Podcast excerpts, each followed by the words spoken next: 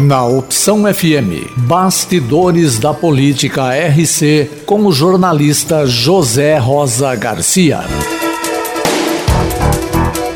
O Diário Oficial do Município publicou um extrato do contrato número vinte e três de dois mil e vinte e um, assinado em trinta de abril pela Fundação de Saúde de Rio Claro, referente à licença de uso de software especializado para gestão.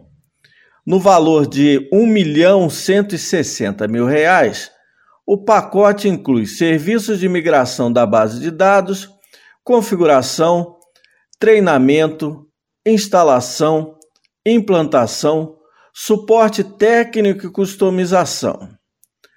O pregão eletrônico teve como vencedora a conhecida empresa Maestro Sistemas Públicos Limitada, com sede em Americana, e que, segundo o texto de apresentação disponível no seu portal de internet, atua em mais de trezentos municípios de nove estados brasileiros.